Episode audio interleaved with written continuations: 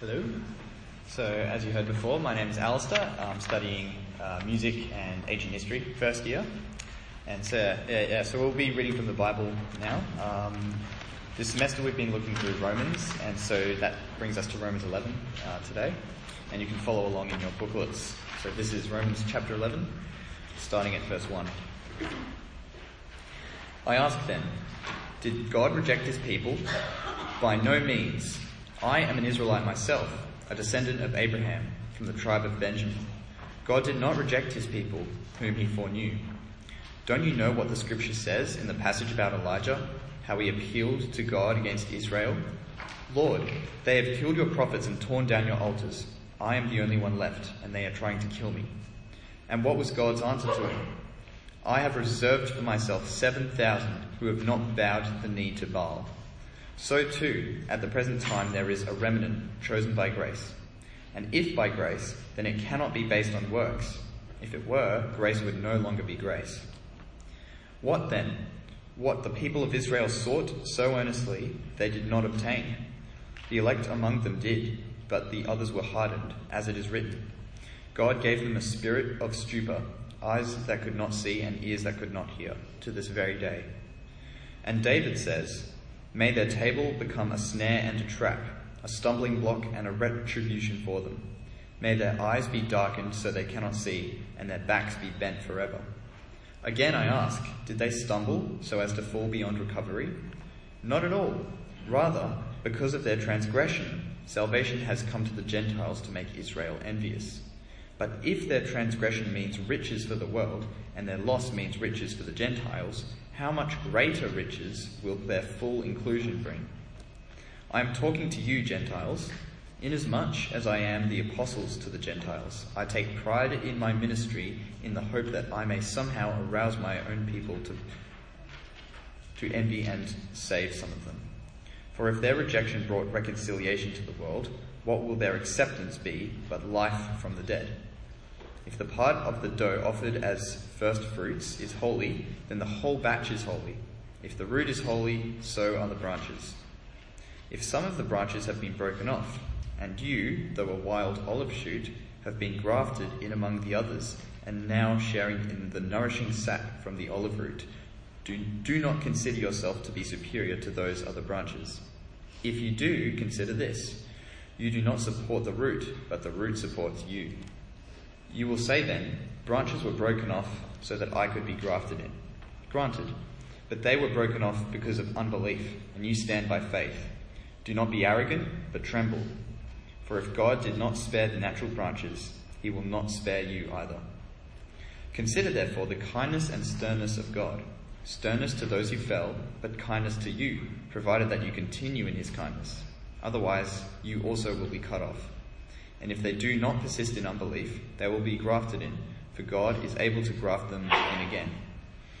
After all, if you were cut off an olive tree that is wild by nature, and contrary to nature were grafted into a cultivated olive tree, how much more readily will these, the natural branches, be grafted into their own olive tree?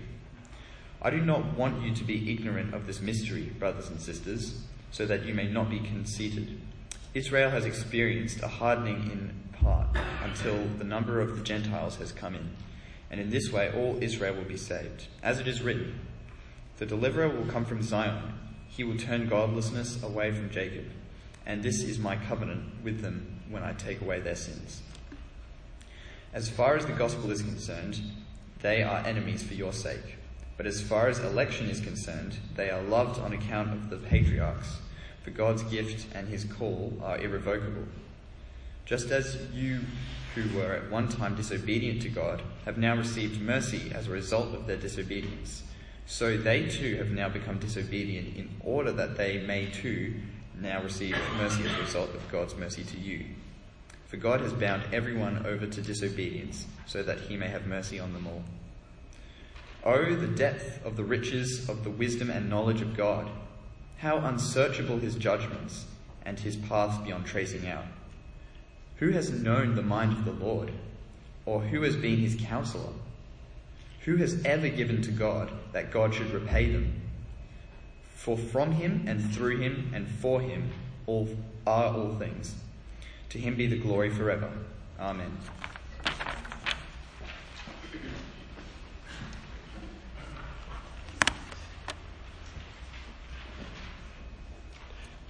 Thanks, Alistair. Let me just try and turn some lights on. I can see you now. Good. Um, you'll find an outline uh, on the handout if that's helpful for you. The future of Israel. We're going to get there, but I want to start by talking about Australia and Australians. Um, one of the things I appreciate about Australians is generally they're quite polite, at least to your face. Maybe not on Facebook, but to your face. I remember uh, sitting around with a group of friends and, and, conversation turned to UFOs and aliens and a few people were saying, wouldn't it be cool if you actually met one of these green uh, monsters or whatever they might be? And the sort of fun and banter uh, went on for a little while and, and as a Christian I saw an opportunity and I thought I'd take it, I'd be courageous just this once and I said, I think we have been visited. And they said, when? What do you mean? I, you can't really believe that, can you, Tim? Are you talking about Roswell or Area 51 or Inaloo or where? I said, well, 2,000 years ago, we were visited by God Himself. And there was a sort of short, awkward silence, and finally somebody said, Who do you reckon is going to win the footy this weekend? People will believe all sorts of hogwash about aliens and crystals and stars and their effect on your destiny, but the clear, compelling evidence, the public evidence that God visited our planet, hardly seems to create any interest. My, my experience is that most Australians, my fellow Aussies, seem quite hard towards the, the news of Jesus Christ which is a bit bizarre. After all, if you had a product that could add 10 years to their life, they're interested. Even if it costs a packet, even if they've got to change their whole lifestyle, they're interested. But Jesus, who offers immortality for free, no interest. That defies explanation, doesn't it? There are some wonderful exceptions. I, have met many people on this campus who are interested and curious. Many of the international students who come from Southeast Asia and other parts of the world seem open and interested. But my fellow Aussies, often, well, it just feels like I'm banging my head against a brick wall. The best news in the world, and they'd rather watch the bad news on TV. Polite, but hard. Recently, we had an interfaith dialogue between a Christian and a Muslim, and I, I, met and got talking to quite a few Muslims over those two debates, two um, dialogues. But they seemed so hard. They, they were just locked in. They didn't want to hear anything else. If you're a Christian, have you experienced that? And how do you respond when there's disinterest and hardness? The most obvious response is just to throw in the towel, isn't it? I'm sick of banging my head against a brick wall, I just give up.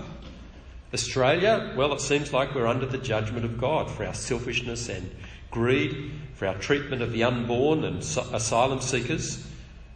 Maybe Australians are just a lost cause. We may as well just withdraw into our little Christian ghetto inside a lecture theatre. Or maybe you think it, must be our fault. That at least is a bit more noble, isn't it?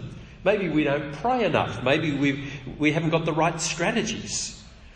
And in our desire to see people come to Christ and our disappointment, we become easily prey, easy prey to any promise of success, any strategy that offers a silver bullet.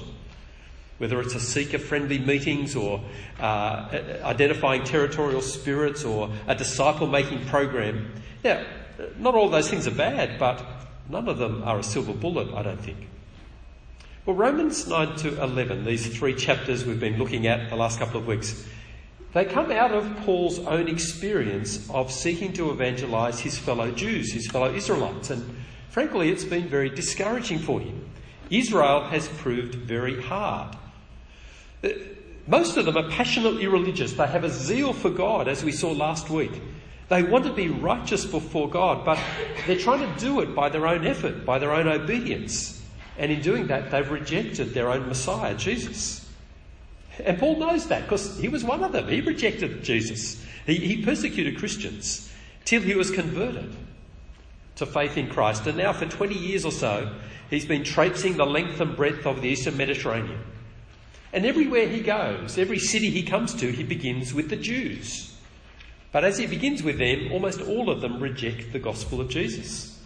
They oppose Paul. He gets hunted out of town after town. But the Gentiles, those who have no connection with, with Israel, with, with their God, and, and with their Messiah, many of them are turning to Christ. They've been responsive.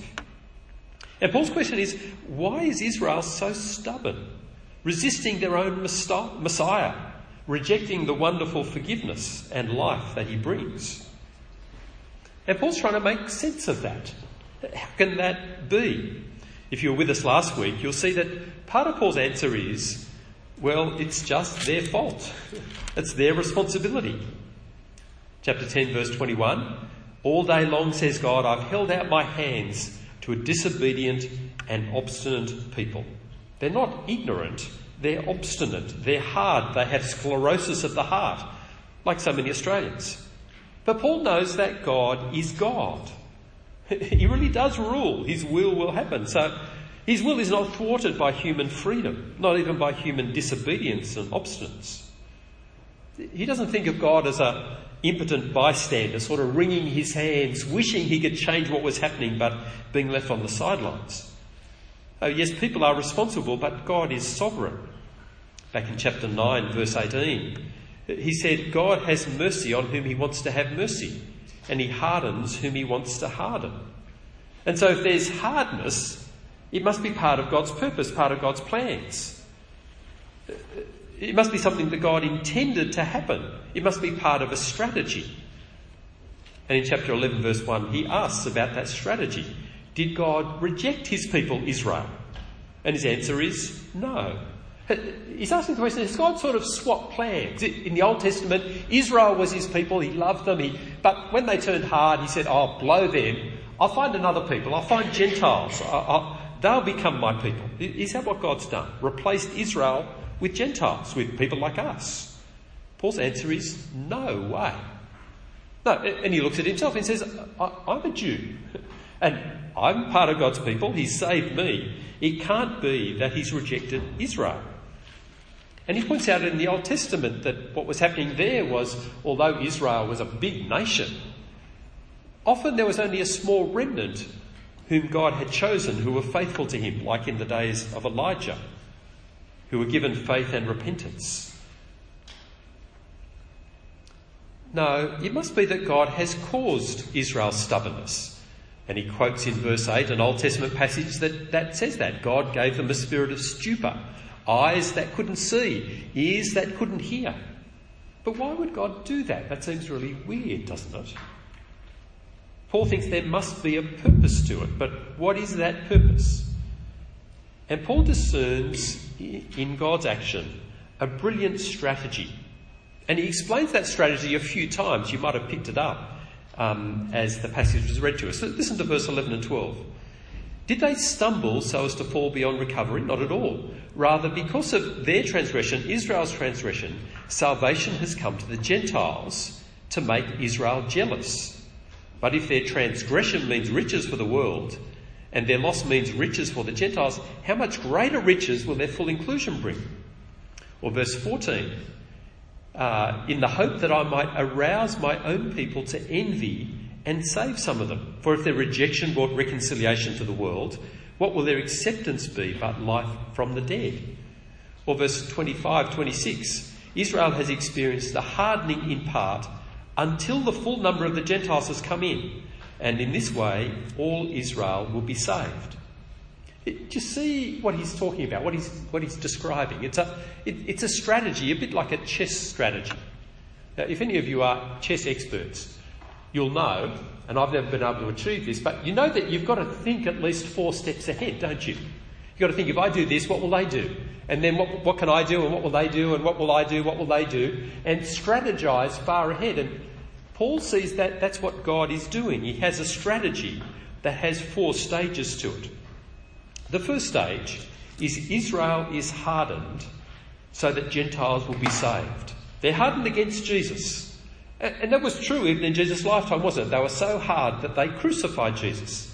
And as the message of Jesus has gone out into the world, they've rejected that message.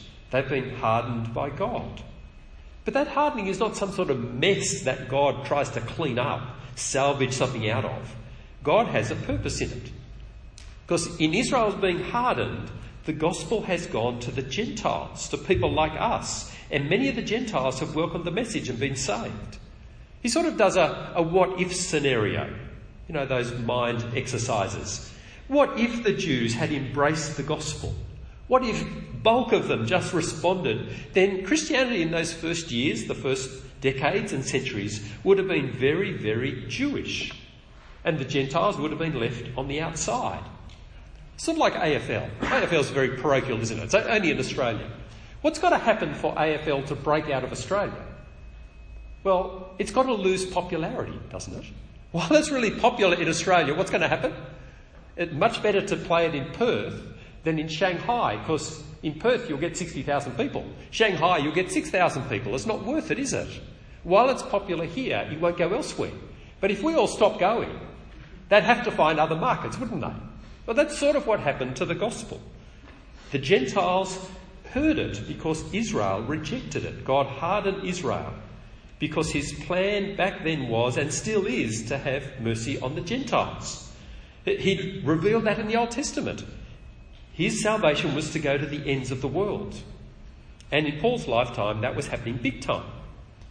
But is that rejection, is that hardening of Israel permanent? Is it final? Has God swapped Israel out for the Gentiles? Well, that takes us to the second stage. Verse 11 Did they stumble so as to fall beyond recovery? No.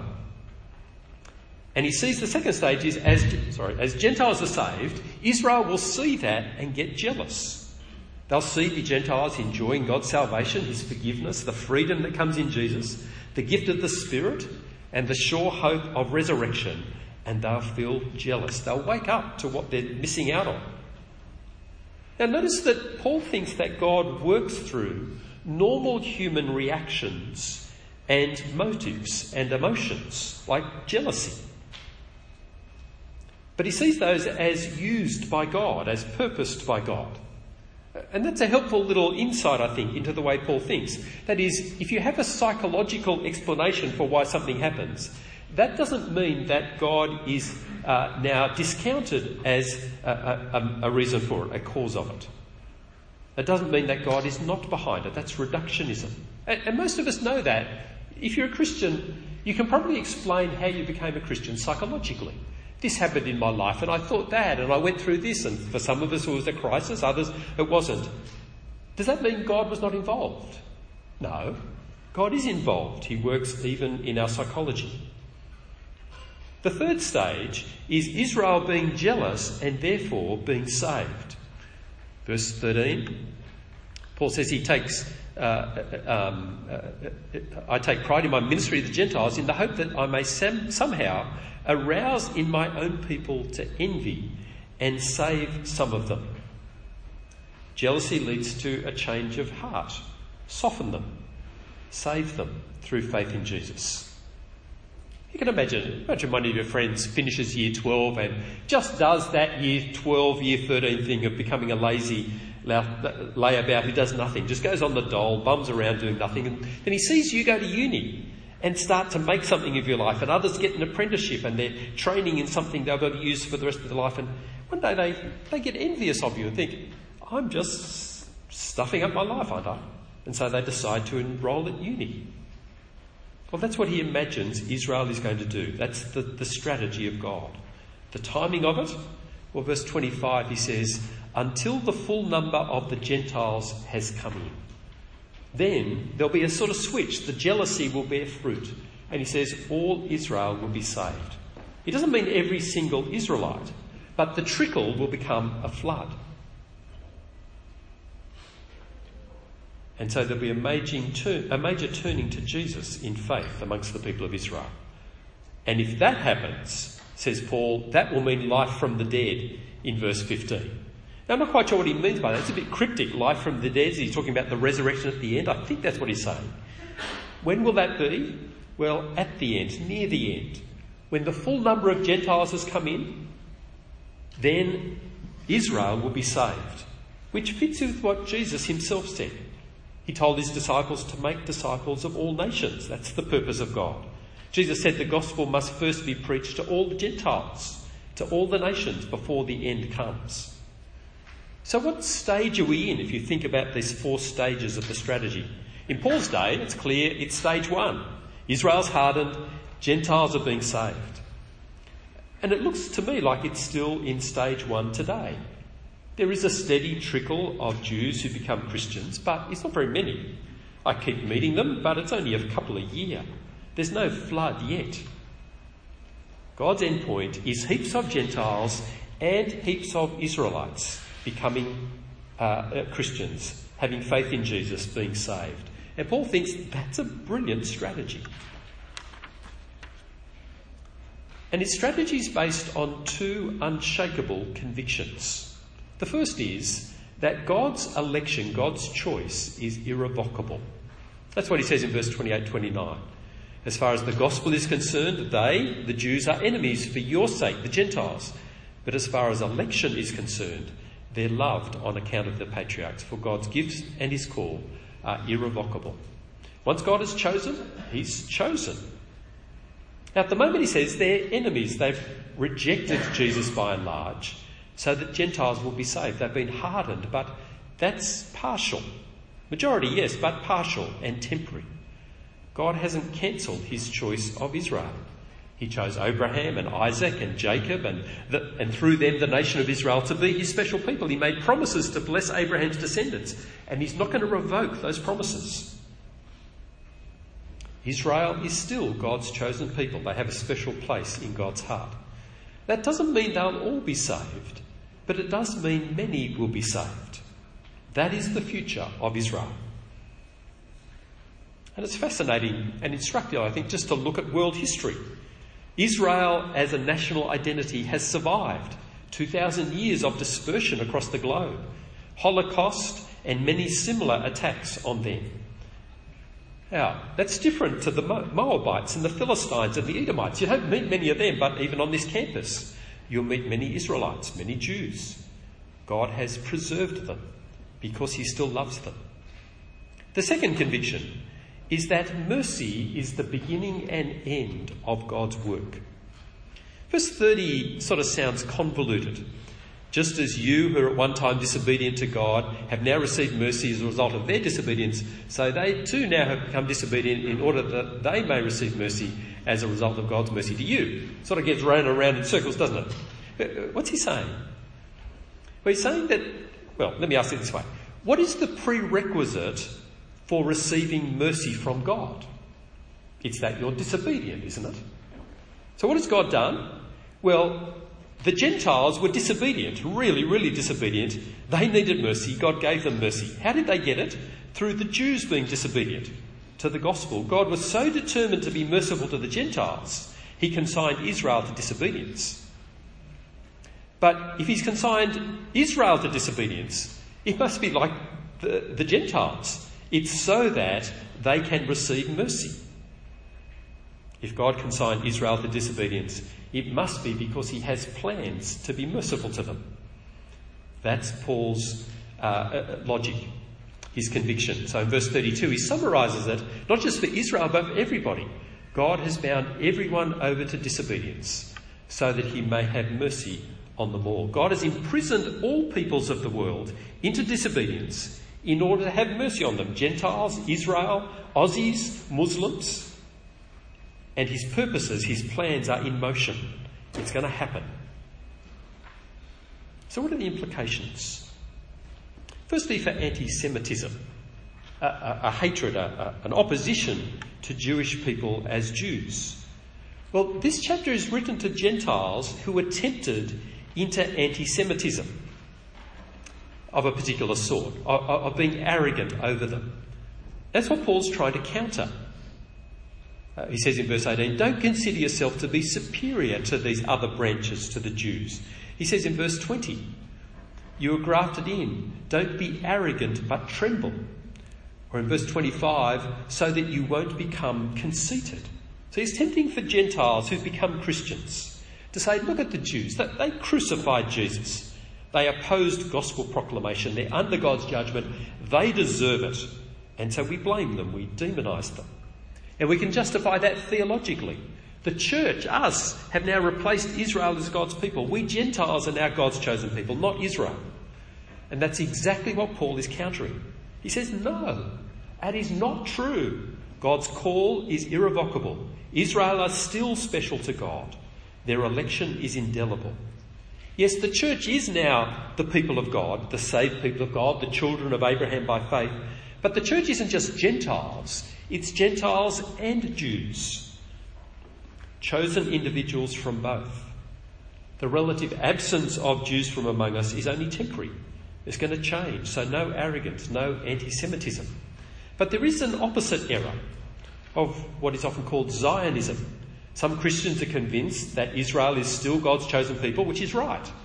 And they feel, therefore, they should support them in all their political aspirations, in occupying the land of Palestine and rebuilding the temple. And so 1948 and the events of 1948 become really significant for them. That's when God was bringing restoration. That was what God had promised, and now it's happening, giving Israel their land back.